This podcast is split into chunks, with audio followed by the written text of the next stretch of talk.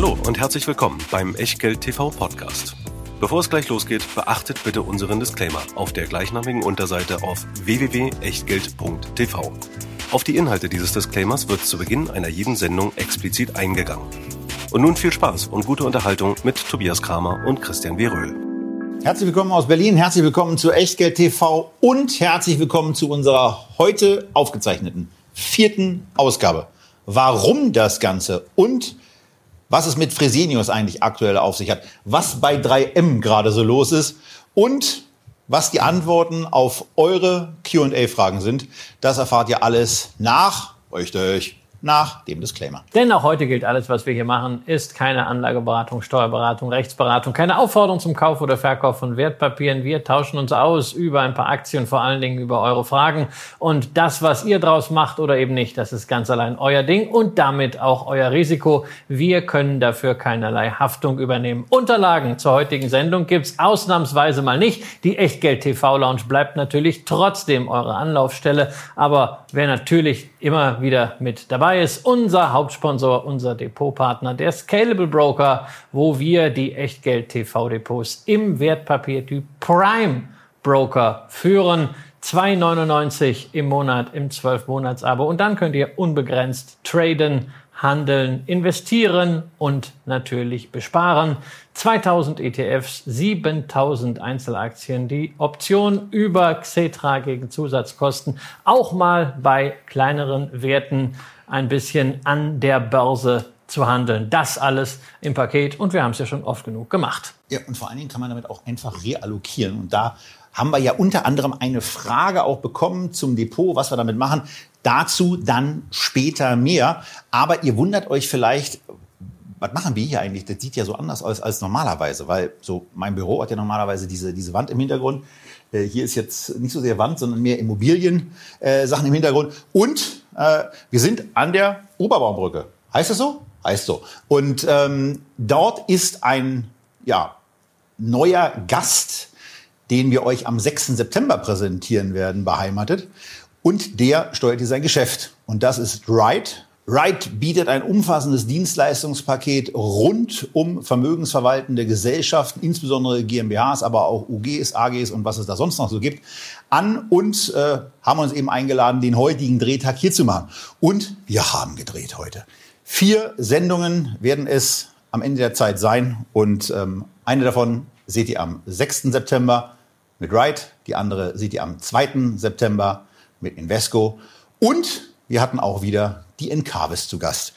Die seht ihr am 30. August. Aber heute, heute legen wir damit los, dass wir uns den angekündigten Cliffhanger mal zu Gemüte führen, wo lustigerweise, nachdem wir ihn als Cliffhanger annonciert haben, was passiert ist. Ja, der Aufsichtsrat von Fresenius, der Gesellschaft, die wir als Cliffhanger hatten, hat sich entschlossen, die ganze Sache noch mal ein bisschen spannender passend zu machen. Zu dieser passend Sendung. zu dieser Sendung. Und äh, man kam überein, dass der bisherige CEO Stefan Sturm doch wohl lange genug amtiert hat, ohne dass dabei allzu viel Zählbares für Aktionäre herausgekommen ist. Stefan Sturm wird den CEO-Posten niederlegen und Michael Senn, der bislang die Tochter Fresenius Kabi geführt hat, das auch noch nicht seit allzu langer Zeit, wird also jetzt quasi vom Kronprinz zum CEO befördert. Das ist ein Paukenschlag. Ja. Es passt so gerade in die Zeit. Es ist gerade ziemlich modern, dass wir Führungswechsel bei DAX-Firmen sehen. Herbert Dies hat den Anfang gemacht. Ja, ist ein richtiger Ford-Leader ja, als erster. Äh, und kurze Zeit nach Stefan Sturm war es dann auch Kaspar Rohrstedt bei Adidas. Aber wir wollen über Fresenius reden. Und äh, wie ist es bei dir angekommen? Ja, bei mir war es ja so, dass ich die Aktie ja schon vorher quasi äh, versucht habe, aufs Tableau zu bringen und äh, mir ja deine Haltung zu der Gesellschaft bekannt ist, nämlich nach dem Motto, braucht man das eigentlich? Und bei mir war es so, ich habe ich hab rauf geguckt und dachte, ey Mann, die läuft so lange schon so scheiße. Ähm, und ist jetzt in einem, in einem Bewertungsbereich, wenn ich was sage, also auch meine, meine Apathie äh, gegenüber Aktien in, in, einem, in einem Sektor, wo, wo ich ja finde, die, die, das, die Absicht, Geld zu verdienen, sollte vielleicht etwas zurückgelagert äh, da sein. Weil wenn es um Gesundheit, um Menschen geht, dann geht es mir zunächst mal darum, dass die gesund werden und nicht darum, darum dass irgendwie Aktionäre äh, reicher werden. Aber man guckt dann eben schon hin bei dem ganzen Produktangebot, was Fresenius da eben so bereitstellt. Und bei einem 8er KGV, weißt ja, da äh, fange ich dann schon an, mal zu gucken und zu reagieren und mir die Frage zu stellen, sollte diese Bewertungsdegression ja, von, von über 24 auf ähm, in den Bereich 8, sollte die nicht mal irgendwann auch vorbei sein, was natürlich voraussetzt, dass sie irgendwann mal wieder zurück zu Wachstum, zurück zu steigender Profit Profitabilität finden. Und ähm, ich glaube, diese Vorzeichen sind mit einem neuen Vorstandschef ja. jetzt signifikant ganz, besser geworden. Ganz anders. Also sagen wir mal so, meine äh, Meinung hat sich da nicht geändert, aber ich sehe jetzt zumindest diesen Katalysator, dass sich das ändern könnte. Noch wissen wir ja nicht, was Michael Senn tatsächlich äh, strategisch vorhat. Nur, dass irgendetwas passieren muss, dass es strategisch bei Fresenius nicht so weitergeht, das ist klar. Fresenius war ja im Grunde so eine Art Serial Acquirer. Die haben aus der starken Position heraus. Bis 2017. Ja, genau, bis 2017 aus der starken Position in diversen Nischenmärkten ähm, es geschafft, auch natürlich mit einem sehr guten Standing an den Finanzmärkten und einem entsprechenden Hebel immer wieder größer zu werden, zu wachsen in den einzelnen Sparten. Dann haben sie es halt einmal verrissen in den USA mit der äh, Übernahme von Acorn. Ähm, da hat das Unternehmen völlig falsche Angaben gemacht. Äh, man musste dann ja schließlich, deswegen nicht stattgefunden. Genau, deswegen musste man es am Ende nicht übernehmen. Das ist also äh, nach denselben Rechtsprozessen entschieden worden, wie es jetzt bei äh, Tesla und äh, Twitter, äh, also bei, bei Elon Musk und Twitter laufen wird. Ähm, aber damit war natürlich der Nimbus dieses Serial Acquirers hin und man sieht das auch. Danach kam nicht mehr viel. Es gab kein Wachstum mehr und es gab gab vor allem auch kein Wachstum mehr in den einzelnen Sparten. Da poppten dann die Probleme auf. Covid war sicherlich auch noch mal ein Problembeschleuniger. Äh, zunächst insbesondere für das Krankenhausgeschäft, ja die Marke Helios, äh, die ja nicht nur in Deutschland präsent ist. Da gab es eine große äh, Übernahme Kiron Salut in Spanien vorher, die auch Stefan Schirm noch mit eingefädelt hatte als äh, Finanzvorstand. Und jetzt halt dann auch die großen Probleme bei FMC, bei der Dialysetochter, die ja selber börsennotiert ist. 32 Prozent Anteil hat man dort noch dran, wo es halt erst äh, die Kundenseite getroffen hat. Und jetzt hat man gerade das Problem, dass die Leute fehlen. Die kriegen und keine Mitarbeiter, insbesondere in den USA. Genau, die kriegen keine Mitarbeiter und sie haben das äh, große Problem, dass natürlich alles drumherum, was sie an Kosten haben, auch äh, teurer wird. Ja. Also Probleme über Probleme. Und das fing wirklich in 2017 an, dann sich komplett zu entladen mit diesem Übernahmeversuch. Noch ein Jahr zuvor waren äh, Preis-Sales-Ratio, also Kurs-Umsatz-Verhältnis, Kurs-Gewinn-Verhältnis auf wirklich hohen Level. Kurs-Umsatz-Verhältnis damals im Bereich 1,3. Preis-Earnings war im Bereich von, naja, wenn ich es jetzt so genau lesen könnte, es dürften so 26, 27, 28 gewesen sein. Und das ist extrem geschrumpft. Der Umsatz da in dieser Zeit ist trotzdem gesteigert worden. Die Profitabilität ist ein Tick schwächer. Aber das Misstrauensvotum, was der Kapitalmarkt hier gegeben hat, das ist eben ein eindeutiges Signal. Und hier hat man bei der Aktie jetzt, wie gesagt, ein Kursgewinnverhältnis von aktuell 8 und ein Kursumsatzverhältnis von unter 0,4.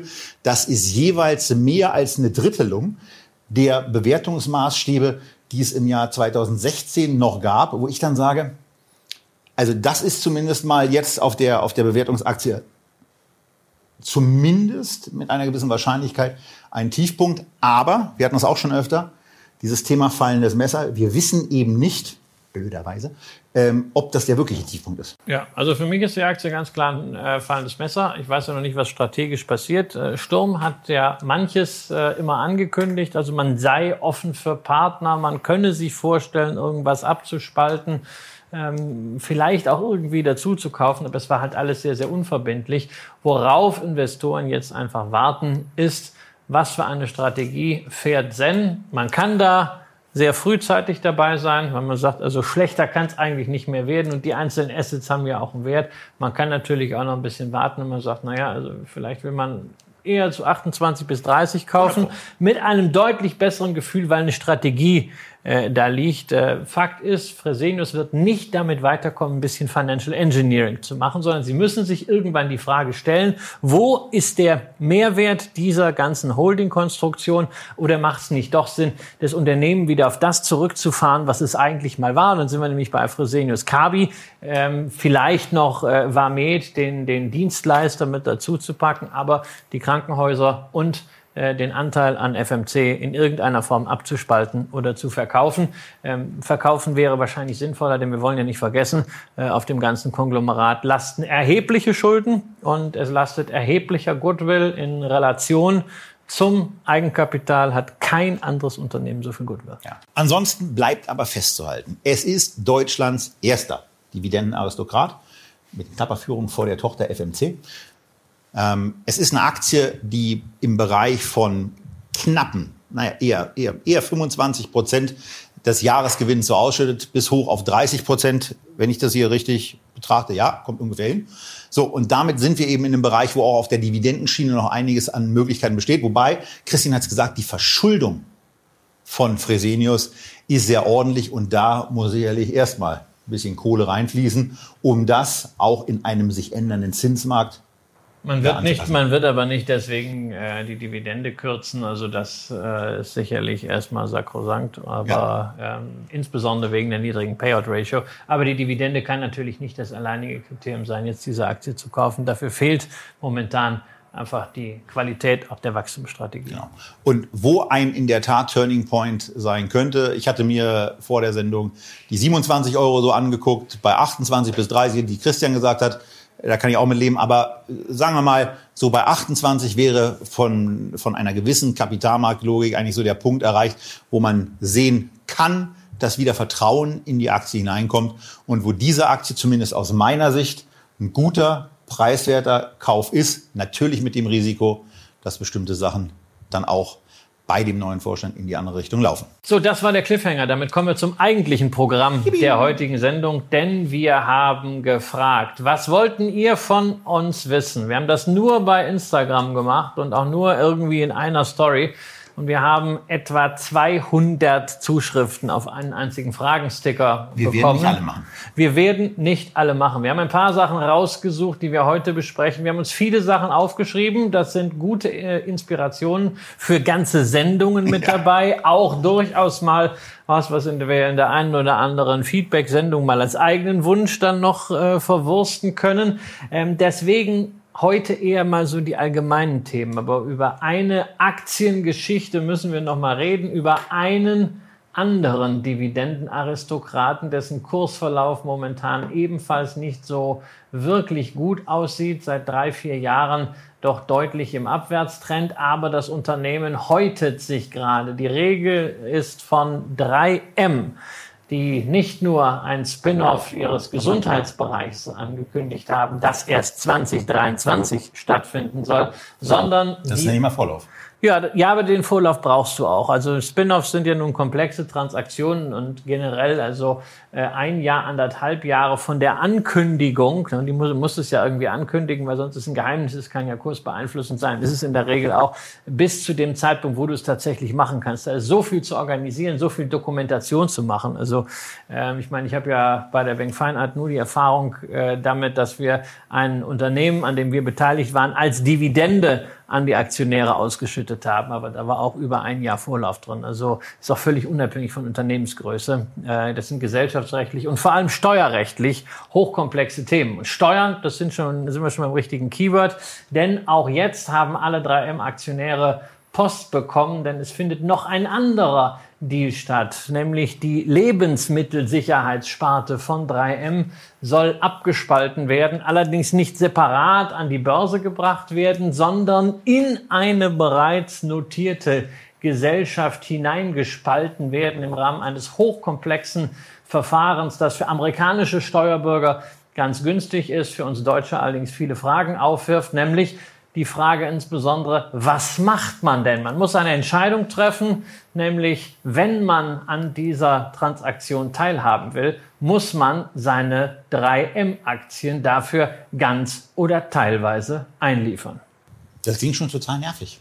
Ja, also ich muss auch sagen, ich finde es ebenfalls nervig und bei mir ist die Entscheidung auch klar. Ähm, diese Frist ist ja bis zum 30.08. und ich werde dieses Angebot in Anführungszeichen nicht wahrnehmen, werde also keine 3M-Aktien einreichen, die dann nach einem Umweg... Moment mal, Moment mal. Du hast gesagt 30.8. Mhm. Jetzt, musst du, jetzt musst du am 30.8. eine Entscheidung treffen für eine Entscheidung oder für eine Umsetzung, von der du gesagt hast, dass sie eigentlich ein Jahr nochmal dauert. Nein, nein, das ist eine andere Entscheidung. Das also, ist äh, die, jetzt, die, ist also so kompliziert. Nein, nein, nein, das eine ist Healthcare. Ja. Das erste, was jetzt läuft, ist Lebensmittelsicherheit. Wie gesagt, der Konzern häutet sich und diese Abspaltung erfolgt eben in eine bereits notierte Gesellschaft, in die Neogen, die hat eine sehr erfolgreiche Börsenbilanz als Unternehmen, was im Bereich Lebensmittelsicherheit und Lebensmitteltestkits sehr, sehr breite Expertise hat. Kurs hatte sich seit 2012 mehr als versechsfacht. Allerdings äh, dann jetzt in den äh, letzten äh, Monaten doch wieder halbiert von diesem Niveau ausgehend. Trotzdem. Was immer noch Verdreifachung ist. Ja, was, was immer noch Verdreifachung ist. Wir haben sehr starkes Umsatzwachstum dort bei einer rückläufigen Marge. Vor allen Dingen haben wir aber auf Basis der Vergangenheitszahlen da mal ein KGV von 40 stehen. Ähm, das soll jetzt nach Analystenbewertungen im Rahmen dieser ganzen Transaktion dieses Jahr Richtung 18 gehen. Aber es ist eben ein Unternehmen in einer Umbruchsituation, wo jetzt halt etwas hineingespalten wird. Und da muss ich sagen, warum soll ich meine 3M-Aktien in eine solche Transaktion hineingeben. Dazu kommt, wer 3M-Aktien hat, hat in aller Regel auch ein großes Interesse an dem Status als Dividendenaristokrat, an den laufenden Einnahmen, sprich an der Dividende. Die Rendite ist ja ganz ordentlich. Bei Neogen hat man diese Rendite nicht mehr. Das Unternehmen hat noch nie eine Dividende gezahlt. Ist also auch ganz andere Anlagemotivation, die dahinter steht. Und ich persönlich sehe keinen Grund, warum ich an diesem Umtausch in irgendeiner Form mitmachen sollte und in dieser hochkomplexen Transaktion Teile meiner 3M-Aktien irgendwie einliefern sollte. Insbesondere, weil ich auch noch gar nicht genau weiß, wie viele Neogen-Aktien ich am Ende dafür bekommen werde. Das Gesamtverhältnis ist zwar klar, aber man weiß halt nicht, wie viele 3M-Aktien dafür eingereicht werden. Da bin ich froh, dass ich diese Entscheidung nicht treffen muss, weil ich kein 3M-Aktionär bin. Aber sie wäre eigentlich alleine schon auf dieses, aufgrund dieses Nervfaktors, den ich hier aus der Erzählung von dir wahrnehme, äh, einfach zu treffen. Ja, ja, aber es ist, es ist nicht immer so bei solchen Entscheidungen. Manchmal lohnt es sich auch, äh, da stärker reinzugehen und an solchen Transaktionen mitzuwirken. Grundsätzlich kann man aber da die gute alte KISS-Regel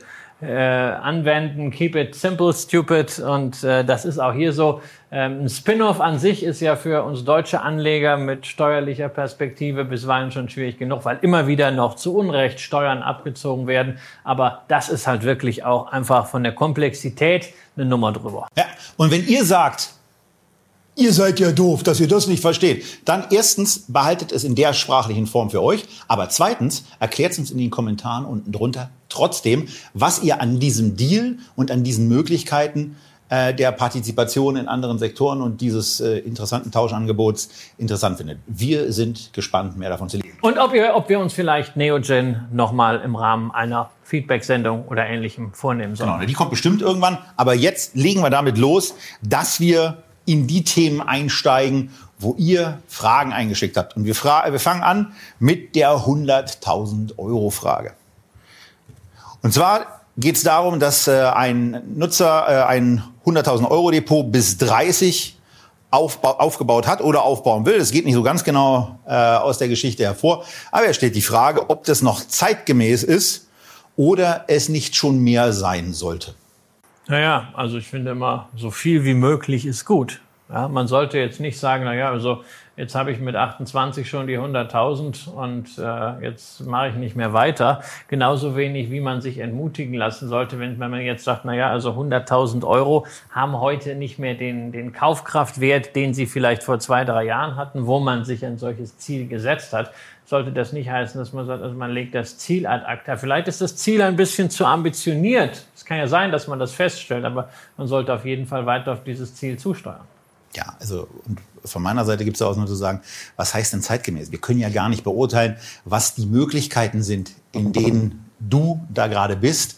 Ähm, ob es dir möglich ist, 50 oder 500 Euro oder vielleicht auch 1000 Euro im Monat zu sparen und äh, in welchem Alter du damit angefangen hast, was, die, was der Grundstock ist. Aber 100.000 Euro mit 30 Jahren zu haben, äh, ich bin der Meinung, dass da so viele nicht qualifiziert mitreden können und finde vor dem Hintergrund, dass es eine ziemlich starke Leistung ist, die man erstmal ja. erreichen muss. Ja. Und davon ausgehend geht es dann weiter und dann gibt es hoffentlich mehr. Ja, und äh, dann kommen, wenn man äh, dann 30 ist, vielleicht auch irgendwann die Kinder. Also bei mir hat es ja noch ein bisschen gedauert. Ja, ich bin ja erst mit 40 Vater geworden, aber da war natürlich auch die Frage, wie legt man denn jetzt fürs Kind an? Das ist ein komplexes Thema, aber hier ist mal eine Frage rausgegriffen worden, nämlich das Kinderdepot. Macht man das mit einem All World und dann am besten ausschüttend oder thesaurierend? Also All World von FTSE oder MSCI All Country World ist natürlich immer eine sehr, sehr gute Basis und äh, als junge Eltern hat man ja genügend Themen, um die man sich kümmern muss. Und wenn man in der glücklichen Lage ist, dass man eben was fürs Kind zurücklegen kann, ähm, dann möchte man vielleicht auch nicht noch wahnsinnig viel Zeit damit verbringen, das jetzt alles fein zu ziselieren und dann ist der All World meiner Ansicht nach eine gute Lösung, oder? Ja, ist eine brauchbare Lösung. Ob es dann die Lösung ist, das muss man ja immer selber wissen. Ich bin ja kein so großer Fan vom All World. Mir äh, gefällt der gleichgewichtende äh, Van Eck ähm, weltweit anlegende ETF, den wir ja schon des Öfteren hatten, der jetzt ja die, um die Sustainable-Komponente erweitert worden ist und mit 250 Aktien auskommt, ähm, der, der angenehmere, auch wegen des geringeren Amerika-Gewichts.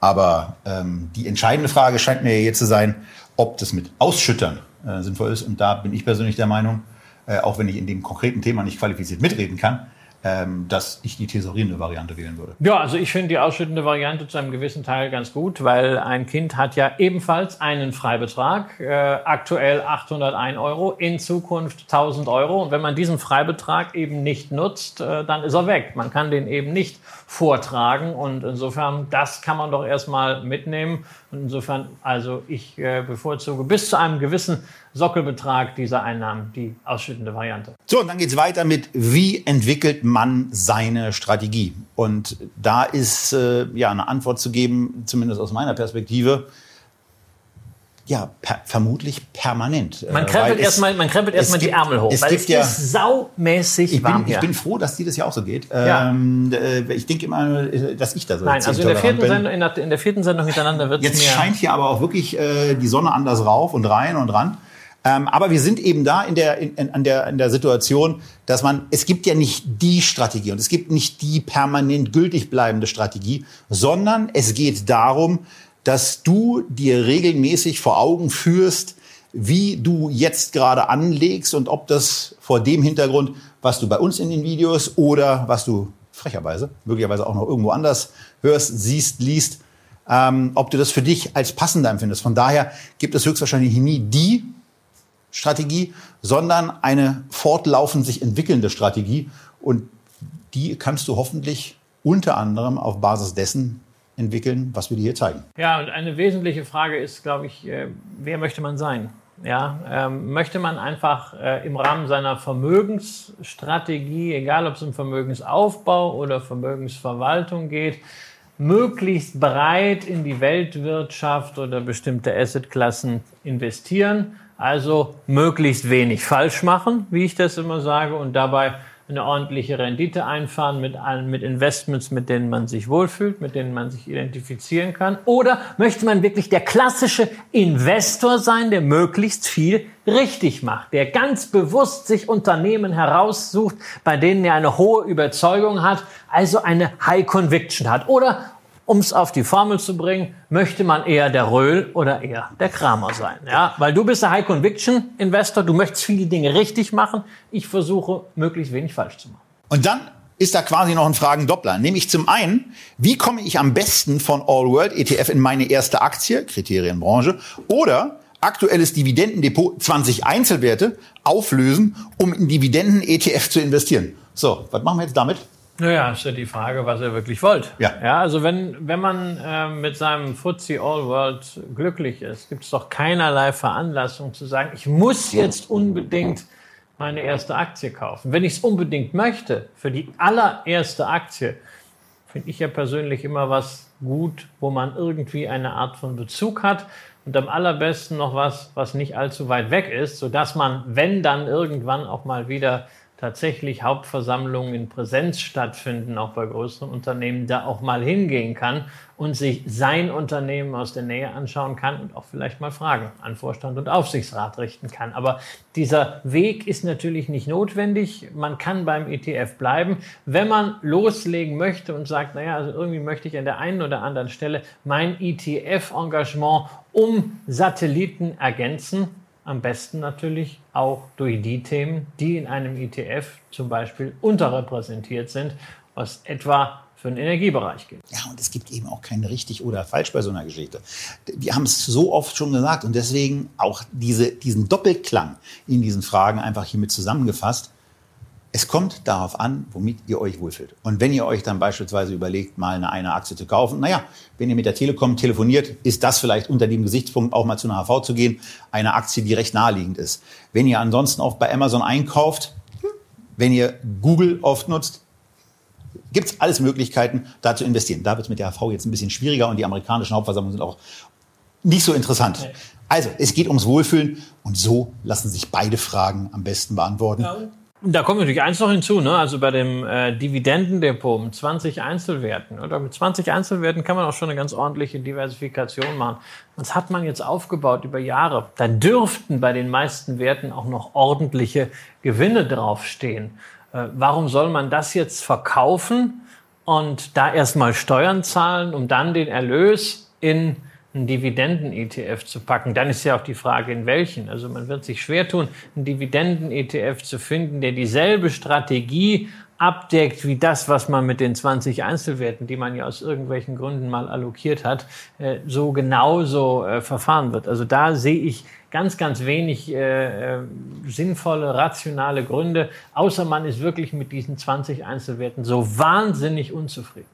So, weiter geht's. Wie beurteilt ihr eine reine Dividendenstrategie unter steuerlichen Gesichtspunkten, unter steuerlichen Aspekten? Und ich habe zunächst mir die Frage gestellt, was ist eigentlich eine reine Dividendenstrategie? Ich weiß auch nicht, was eine reine Dividendenstrategie ist. Es ist vermutlich dieses reinrassische, das, das reine Wahre, die volle Fokussierung auf die fetten Prozente. Man nennt das, glaube ich, auch Hochdividendenwerte ähm, unter steuerlichen Aspekten. Ja, ist ja ganz klar. Also wenn man äh, Erträge macht, in dem Moment, wo sie einem zufließen, muss man sie halt versteuern. Das heißt, der Tesorierungseffekt ist da jetzt nicht so stark. Wenn man aber äh, vielleicht bei den Hochdividendenwerten sowieso davon lebt oder wenn man eben diese ganz klare Linie verfolgt, nur Bares ist Wahres, also wirklich nicht so auf Dividendenwachstum, sondern ausschließlich darauf guckt, was rauskommt aus dem Unternehmen, ist das einfach der Preis. Ja, und also es geht ja auch ein Stück weit darum, ähm, dass ich eigentlich da der Meinung bin, interessiert mich überhaupt nicht. Weil ich investiere in Unternehmen, ich möchte mich mit den Unternehmen wohlfühlen und wenn die Dividende, Dividende zahlen, dann weiß ich das vorher und dann akzeptiere ich das.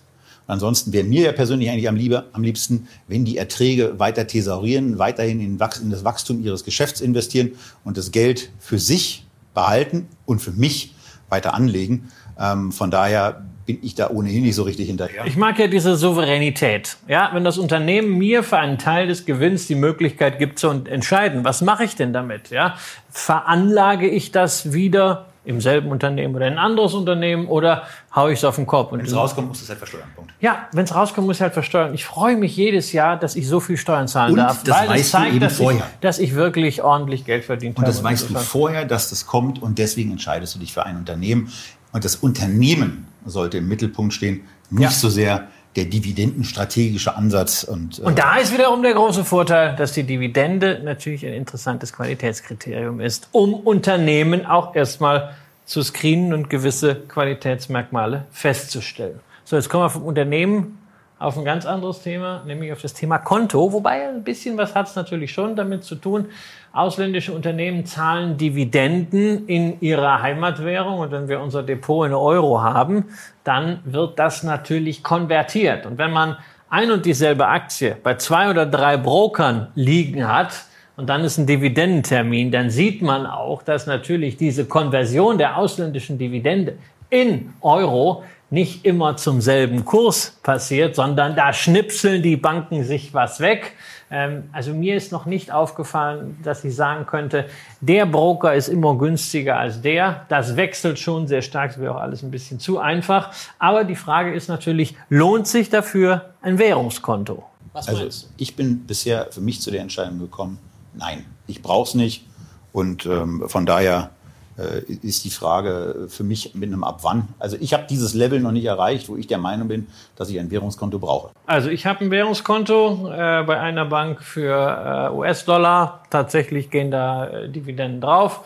Ähm, das ist, es ist ganz praktisch, aber es hat im Wesentlichen eigentlich nicht damit zu tun. Ich sage, ich will diese kleine Umrechnungsdifferenz äh, mir sparen, aber ich habe dann einfach sowieso auch Dollar und dann kann man halt schauen, was man diese damit Form macht. der Optimierung wäre auch nicht so deins. Nein, und ich habe äh, äh, tatsächlich äh, vor langer Zeit mal ein norwegische Kronen äh, Konto gehabt, weil ich in Norwegen etwas kaufen wollte. Das hat sich eigentlich nicht materialisiert. Allerdings hatte ich das Geld schon aufs Kronenkonto gepackt und während ich das da liegen hatte, irgendwie ein Jahr, ist es irgendwie 8% mehr geworden. Das war auch nicht so schlecht. Ja. Aber kann eben auch in die andere Richtung gehen.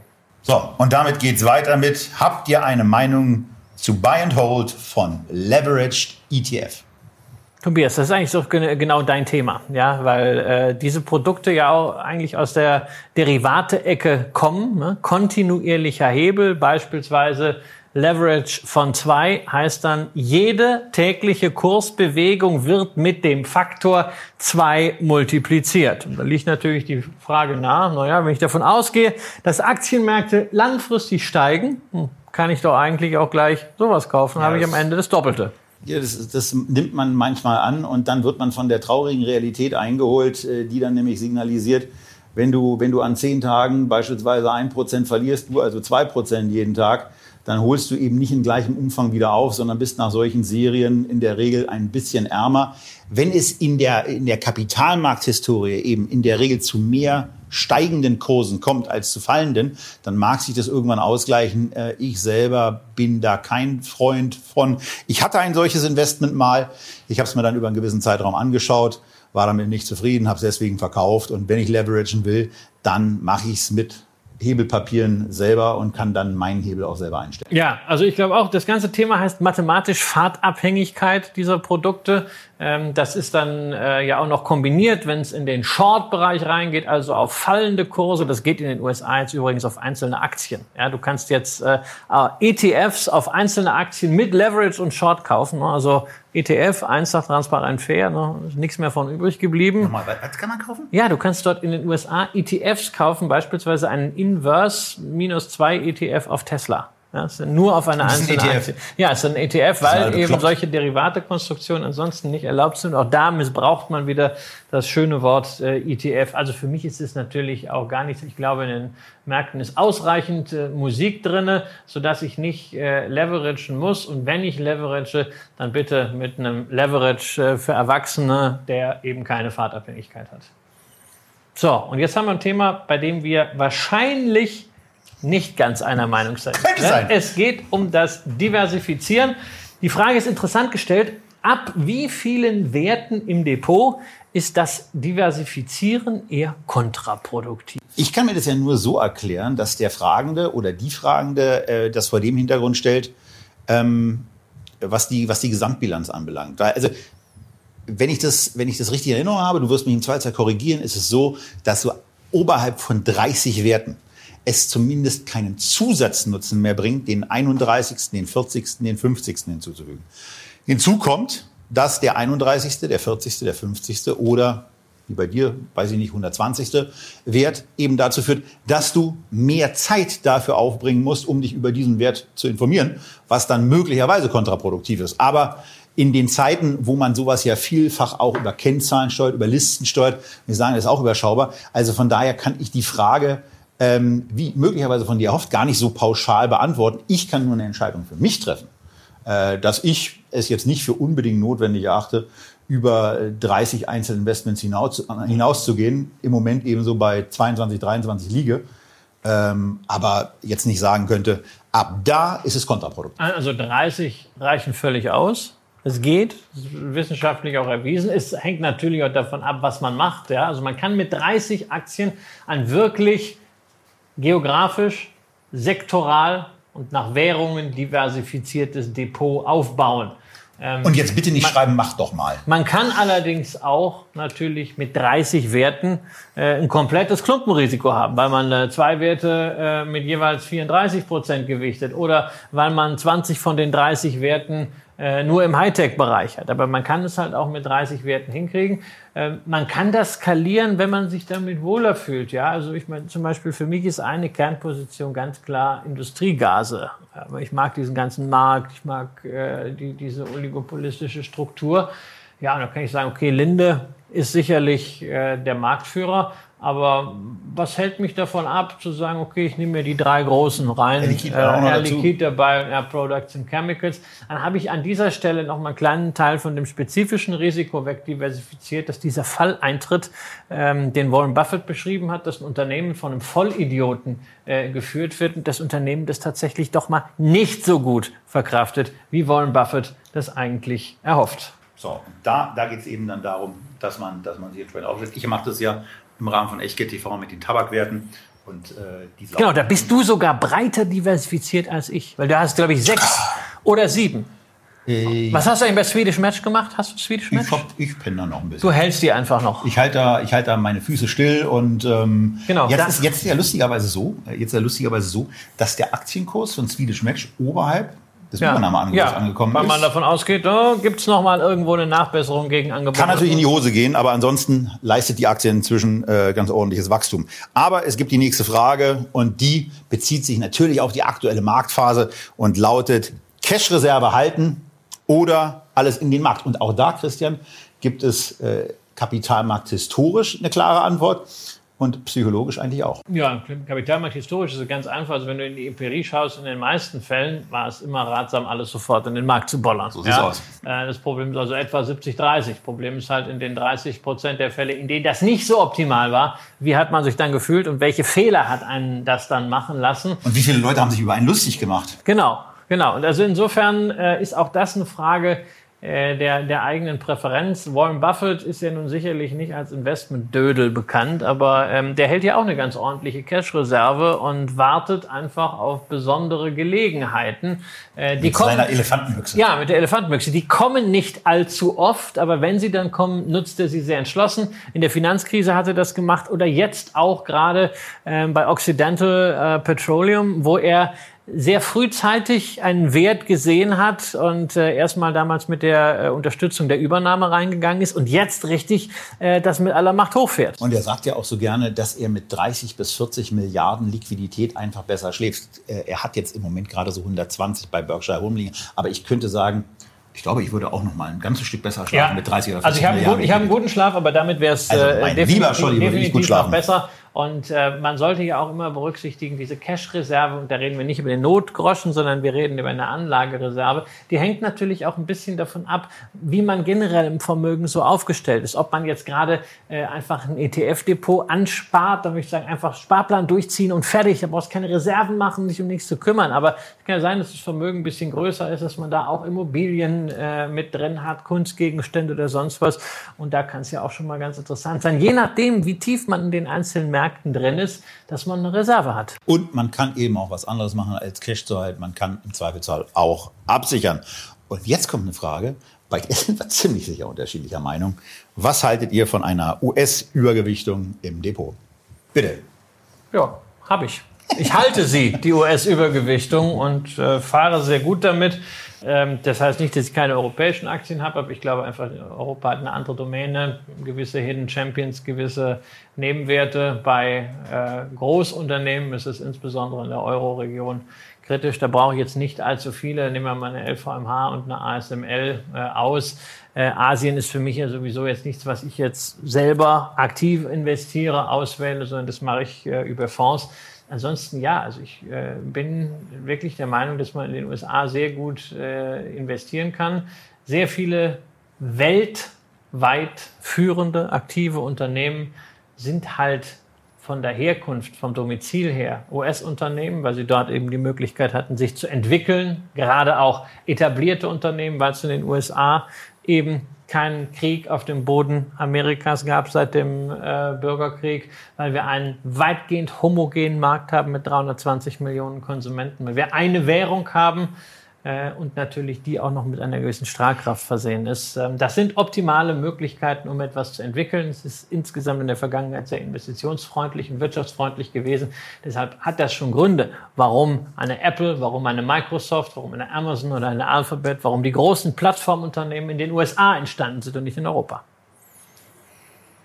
Bei dem Thema, wenn du den Bürgerkrieg ansprichst, verfolgst du so ein bisschen die Diskussion darüber, ähm, was, da, was da von verschiedenen Korrespondenten äh, ins, ins Gespräch gebracht wird, was die nächste Präsidentschaftswahl anbelangt? Aber natürlich. Ja, also ich meine, ich finde, wir haben natürlich in, den, äh, in Amerika immense innenpolitische Spannung. Aber wir sollten doch bitte nicht so tun, als wenn wir die in Europa nicht haben. Ja, also wir zeigen gerne hier in Europa auf die in Amerika, was die alles, was die alles für Probleme haben. Ja, immerhin haben sie erstmal haben sie kein äh, Energieproblem äh, dieser Größenordnung. Sie haben nicht äh, einen, einen Krieg vor der Haustür.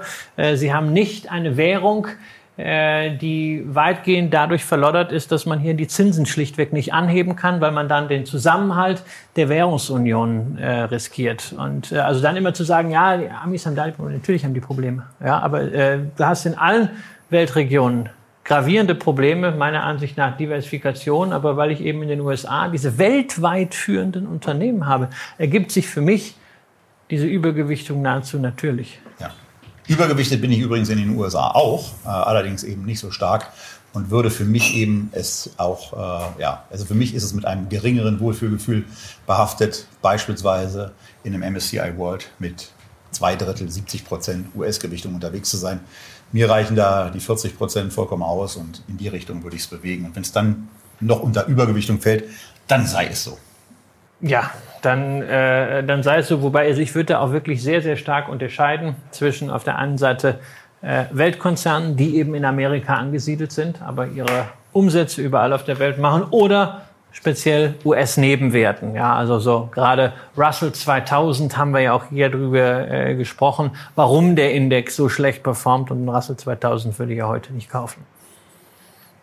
So, es geht weiter mit dem Thema, naja, das hat uns vor einem Jahr äh, sehr beschäftigt, äh, oder anderthalb Jahren, nämlich FOMO, Fear of Missing Out. Äh, damals wollten alle unbedingt an der Börse äh, mitspielen. Die Kurse, insbesondere von Technologieaktien, wurden so richtig äh, hochgekauft und dann hatte man plötzlich Angst, dass man diese Aktie noch hatte. Ähm, dann haben wir vor kurzem noch mal so ein bisschen was an FOMO gesehen, ja, als ausgehend von den Tiefs die Märkte doch irgendwie so 10, 15 Prozent nach oben korrigiert haben und alle schon wieder dachten, oh, was ist das jetzt mit der Korrektur und ich bin noch nicht ausreichend drin, jetzt aber schnell ran, ich verpasse doch was. Und unser Zuschauer fragt hier, wie geht man mit FOMO um? Gelegentlich auf die alten Männer bei Echtgeld hören. Das könnte helfen. Wir haben hier in den Sendungen ganz, ganz oft, auch im historischen Vergleich, darauf hingewiesen, dass bestimmte Bewertungen sehr, sehr hoch waren bestimmte Abstürze, muss man fairerweise sagen, haben wir auch nicht vorausgesehen. Wir haben auch ein paar Aktien aus dem Bereich dazugekauft, haben damit auch sauber ähm, Schiffbruch miterlitten. Das ist, also das soll jetzt nicht zwingend so sein, das war auch nicht beabsichtigt, aber es wird mitunter zumindest mal in Kauf genommen, um so eine Sachen auch zu demonstrieren. Das Echtgeld TV-Depot, ähm, was ich hier führe, wo wir immer mal einzelne Werte reinlegen, äh, wird bis auf den Tabakbereich und den Tenberger Bereich relativ unstrategisch geführt. Ähm, und von daher kann es dann eben auch mal zu solchen Sachen kommen. Und es geht vor allen Dingen darum, sich anzugucken und sich klarzumachen, warum man jetzt ein solches Unternehmen, wie auch immer es heißt, kaufen will, was möglicherweise auf dem zwei- oder dreifachen seines historischen Kursumsatzverhältnisses, seines historischen Preis-Earnings-Verhältnisses notiert oder, wenn es ganz neu ist, beim zwei- oder dreifachen im Branchenvergleich notiert. Und da muss man einfach mal sagen, das muss man lernen und das muss man teilweise auch teuer lernen, indem man Verluste macht. Ja, also ich will es noch mal ein bisschen breiter auffassen, weil es geht ja nicht immer nur um die Hightech-Werte. Es geht ja auch darum, beispielsweise, nehmen wir mal an, irgendjemand hatte schon vor unserer Sendung die Brenntag äh, auf der Agenda. Ja, dann ist die Brenntag ja jetzt mal auf 60 zurückgefallen von 90, ne, so genau ein Drittel. Da habe ich gesagt, ah, ich würde ja gerne kaufen, so und dann steigt die und steigt die. Ne? Dann ist sie plötzlich wieder bei 71 und dann sagt man, ah, jetzt, jetzt muss ich aber ganz schnell kaufen. Ja, das ist natürlich auch eine Form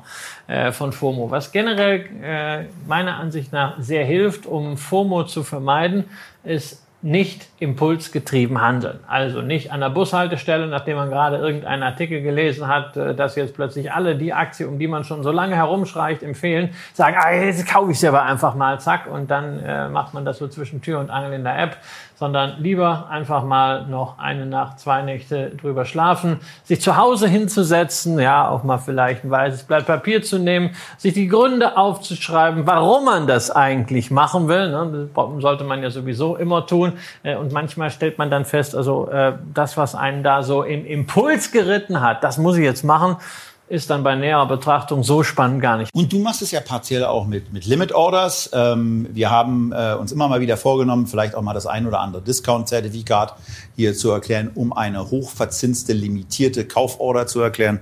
Ähm, das sind alles Möglichkeiten, die wir hier noch haben und in der Zukunft hoffentlich auch umsetzen werden. Die nächste Frage, da geht es um das Thema Rebalancing. Und zwar konkret um das Thema Echtgeld TV Depot. Ob das auch mal einem Rebalancing unterzogen wird oder ob es striktes Buy and Hold sei. Ja und nein sind die Antworten auf diese Frage. Natürlich werden wir auch da rebalancen und deswegen ist es kein striktes Buy and Hold, sondern die Formel, die Christian vorgegeben hat, Buy and Hold and Check und die ich um Change ergänzt habe. Also checken ist das eine, aber man muss eben dann auch gelegentlich mal aktiv werden. Da kennt man, da, da kennt man das. Also du, du fandest das eigentlich ganz gut mit Bayern, Bayern Hold and Check, aber da, da dachtest halt, nee, also das kannst du jetzt nicht einfach so übernehmen, da muss jetzt was dranhängen. Nee, ich sag ja, es ist völlig logisch, wenn der Check negativ ausfällt, dass ich was mache, weil ich bin ja nicht Frau Merkel. Ja, die einfach vielleicht permanent gecheckt ja. hat, aber am Ende nichts gemacht aber hat. Aber es gibt ja. viele Anleger wie Frau Merkel, die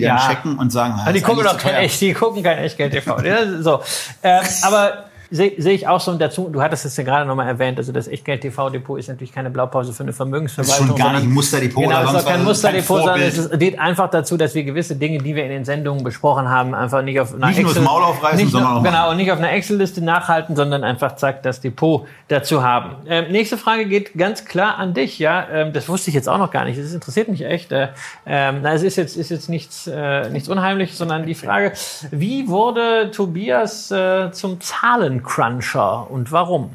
Weiß ich nicht. Also äh, du, du, du, wir haben das ja öfter mal in Vorbesprechungen, dass du dann immer äh, relativ erstaunt reagierst. Also auch wenn ich in irgendwelchen Listen relativ schnell Fehler entdecke, keine Ahnung. Das ist man oder man ist es eben nicht. Ich sehe bestimmte Sachen, ich gucke mir die Zahlen rein ganz gerne an. Ich lese daraus meine Sachen. Manchmal stimmen sie, manchmal stimmen sie auch kolossal nicht, ja. Also das muss man dann eben auch sagen. Aber äh, für mich lassen sich eben aus so Umsatzreihen, aus Profitabilitätsreihen, aus Gewinnreihen wahnsinnig viele Sachen rauslesen, ähm, daraus eben auch Kennzahlen erarbeiten.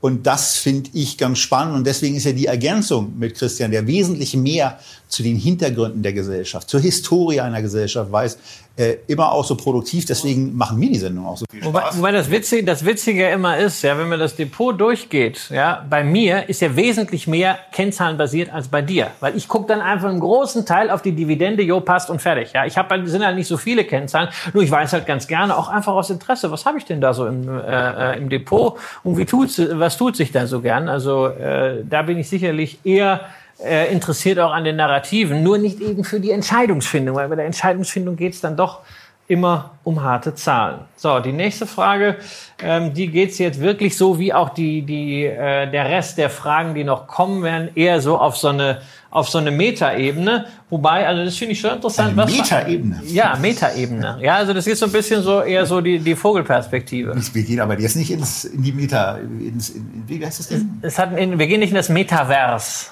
Ja, oder Metaverse oder sowas. Ne? Also nicht das, was ich wollte Metaversum sagen, aber das macht Ja, ich denke ich denk auf die Metaebene, also so von, von oben, so ein bisschen, ne? so, so ein bisschen wolkiger könnte man sagen. Ja. Es wird jetzt etwas haarbeckig. Also ähm, was für, wir gucken mehr auf die. Das, das sollte, sollte nicht negativ sein. Ich finde find unseren Wirtschaftsminister äh, größtenteils klasse. Ähm, welches Ziel habt ihr bei der Geldanlage? So und dann werden da zwei Sachen angegeben, ja? Rente oder um zu vererben? Also äh, ich pflege ja im Moment meinem Vater sehr, sehr regelmäßig zu sagen, der mir vor zwei Jahren mal mitgeteilt hat, dass er mit seiner Frau zusammen immer noch einen sehr ordentlichen Betrag monatlich spart. Nämlich 2000 Euro, wo ich, wo ich ihn fassungslos angeguckt habe und ohne ihm zu nahe treten zu wollen gesagt habe, könntet ihr uns allen Gefallen tun und einfach die Kohle dafür nutzen, um Erlebnisse noch äh, zu haben? Weil, also, dass ihr hinter der Halbzeit seid, ist relativ offensichtlich und äh, nutzt doch die Zeit, die ihr mit Geld habt. Ihr müsst nicht mehr sparen und ähm, aufs Vererben, äh, das, ums Vererben geht es uns eigentlich auch nicht so, äh, als die, die, die hoffentlich hinterbleiben. So ist es zumindest zwischen meinem Vater und mir verabredet. Ähm, von daher, mir, mir ging es eigentlich darum, äh, immer mehr Geld zu haben, als ich ausgebe, äh, dann äh, eine ganze Menge Geld übrig zu haben, damit ich äh, auch das Bewusstsein habe, nicht mehr arbeiten zu müssen ähm, und einfach, wenn ich dann arbeite, nur noch an den zu, Sachen zu arbeiten, an denen ich Spaß habe. Da bin ich, damit geht's mir ja. gut und äh, andere Fragen stelle ich mir im ja, Moment nicht. Das ist äh, bei mir eins zu eins das Gleiche und äh, bei mir kommt als zusätzliche Herausforderung noch dabei, dass ich äh, natürlich das äh, Investmentziel habe, dass mein Sohn, äh, wenn er möchte, auf die besten Schulen der Welt gehen soll. Ja, aber das war's dann. Also ich meine, da, da brauche ich dann auch nicht mehr viel zu vererben. Also ich bin hier, da gehöre ich eher so zu der Fraktion äh, verleben und dann im Alter lieber noch mal ein Shampoos mehr. Ne? Ja, Zumal wir dann auch regelmäßig weiterhin bei euch Ja, ja, ja, das, das, das, das war, mir, das war mir klar. Ich meine, das ist dann, ist dann alles mal vier. So, und dann, dann sind wir schon bei dem, bei dem Thema, ja. Wie haben wir beide zueinander gefunden? Wer erzählt die Geschichte? Fang du mal an. Ja, wir kennen uns tatsächlich aus meinem früheren Leben im äh, Derivatebereich. Äh, wir haben beide damals Medien im Derivatebereich äh, gemacht, waren also sozusagen irgendwie Wettbewerber, weil Konkurrenten klingt so blöd. Dann habe ich mich äh, daraus zurückgezogen. Wir haben uns irgendwie mal hier in Berlin getroffen, gut verstanden und dann äh, sind wir hierher gezogen. Aber nicht deswegen. Nein, nein, dann, äh, dann bin, sind wir hierher gezogen und irgendwann wart ihr dann mal bei uns und dann haben wir den Paten geguckt, alle drei Teile. Mit jeweils war das vor der Hochzeit oder nach der Hochzeit? Nach der Hochzeit, da waren wir schon in Berlin. Ja, also ich glaube, so ein Turning Point war in der Tat eure Hochzeit. Also ich wusste damals, ich war sehr überrascht, dass ich, dass ich da eingeladen war und ähm, wir sind dann eben äh, auch zusammen hingefahren. Äh, äh der Kollege vom Zertifikateberater, Ralf Anderes, war ja auch mit dabei. Ein paar andere Leute waren noch mit dabei. Es war, es war ein großes Treffen und danach ging es eigentlich so los und ähm, ja, daraus ist eine Freundschaft entstanden, die äh, geblieben ist und die irgendwann im legendären Pool von Mallorca dazu geführt hat, dass Christian gesagt hat, ich hätte eigentlich Lust so auf was Regelmäßiges und habe da aber nicht so eine richtige Idee. Und, äh, Dieses YouTube. Genau, und dann, dann hatte ich eben in der Tat äh, aus, aus, aus permanentem äh, Generve von Daniel, der mir immer wieder gesagt hat, wir müssen da irgendwie mal was machen. Und ähm, aus den Erfahrungen in Omaha, wo es ja, wo es ja das, das, das das ursprüngliche von Echtgeld TV, Aktie der Woche oder Aktie des Monats quasi gab, haben wir es einfach mal gemacht und äh, dann ist Echtgeld TV daraus entstanden, was ist ja jetzt auch knapp fünf Jahre Genau, alt. genau. Noch älter ist mein Sohn, dessen Paten. Genau. Äh, Onkel, du bist. Genau. Ähm, so, jetzt kommen wir zu den einschneidendsten Erlebnissen für uns als Investoren. Tobias, was war so für dich das Einschneidendste? Also Corona war schon, glaube ich, das krasseste Erlebnis, ähm, was ich so hatte. Also weil ich auch gemerkt habe, ich war, ich bin am 8. März 2020 in die Karibik geflogen und hing dann da ähm, äh, quasi ähm, ohne Börsenrauch neben mir, ähm, äh, hing dann da am Strand und äh, war eben permanent mit den, mit den wirklich sehr, sehr negativen Nachrichten konfrontiert, habe gemerkt, wie sich meine Stimmung massivst eingetrübt hat, wie ich da nicht mehr in der Lage war, Chancen äh, äh, auch mal überzugewichten und zu sehen nach dem Motto, was da eben gerade alles passiert. Und muss sagen, dass ich die vielen Chancen dieser, dieser Phase, dass ich viele davon habe liegen lassen.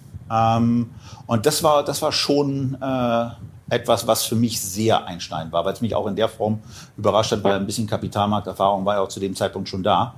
Ähm, und ansonsten äh, gibt es auch noch was Schönes. Äh, 2009 war ich auf einer Weltreise und äh, war komplett gehatcht, äh, während die Märkte in den Keller gingen. Und äh, bei mir hat sich das Ganze komplett entspannt abgespielt. Das war auch ziemlich einschneidend. Ähm, und natürlich war der September im Jahr 2001 auch ein sehr einschneidendes Erlebnis. Ja, also die Corona fand ich jetzt gar nicht so einschneidend. Also äh, das ging ja relativ schnell auch wieder vorbei und also einer, einer vergebenen Chance, ja, rückblickend hätte man immer sagen können, oh, da hätte man aber mehr kaufen müssen. Ja, bin ich eigentlich nicht der Typ für. Was für mich einschneidend im Sinne auch von Persönlichkeitsbildung war, war 98 Long-Term Capital Management, weil ich damals äh, voll geleveraged in einer einzigen Aktie war und sehr großes Glück hatte, dass das nicht mit Privatinsolvenz äh, geendet hat. Dann der ganze Crash 2000 bis 2003, ja, weil ich da dann äh, im Boom äh, am neuen Markt gearbeitet hatte und plötzlich fiel alles das zusammen. Ich habe trotzdem dann äh, 2001 ein Unternehmen gegründet habe, kurz nach dem 11. September, gesehen habe, äh, man kann auch gegen den Markt Geld verdienen.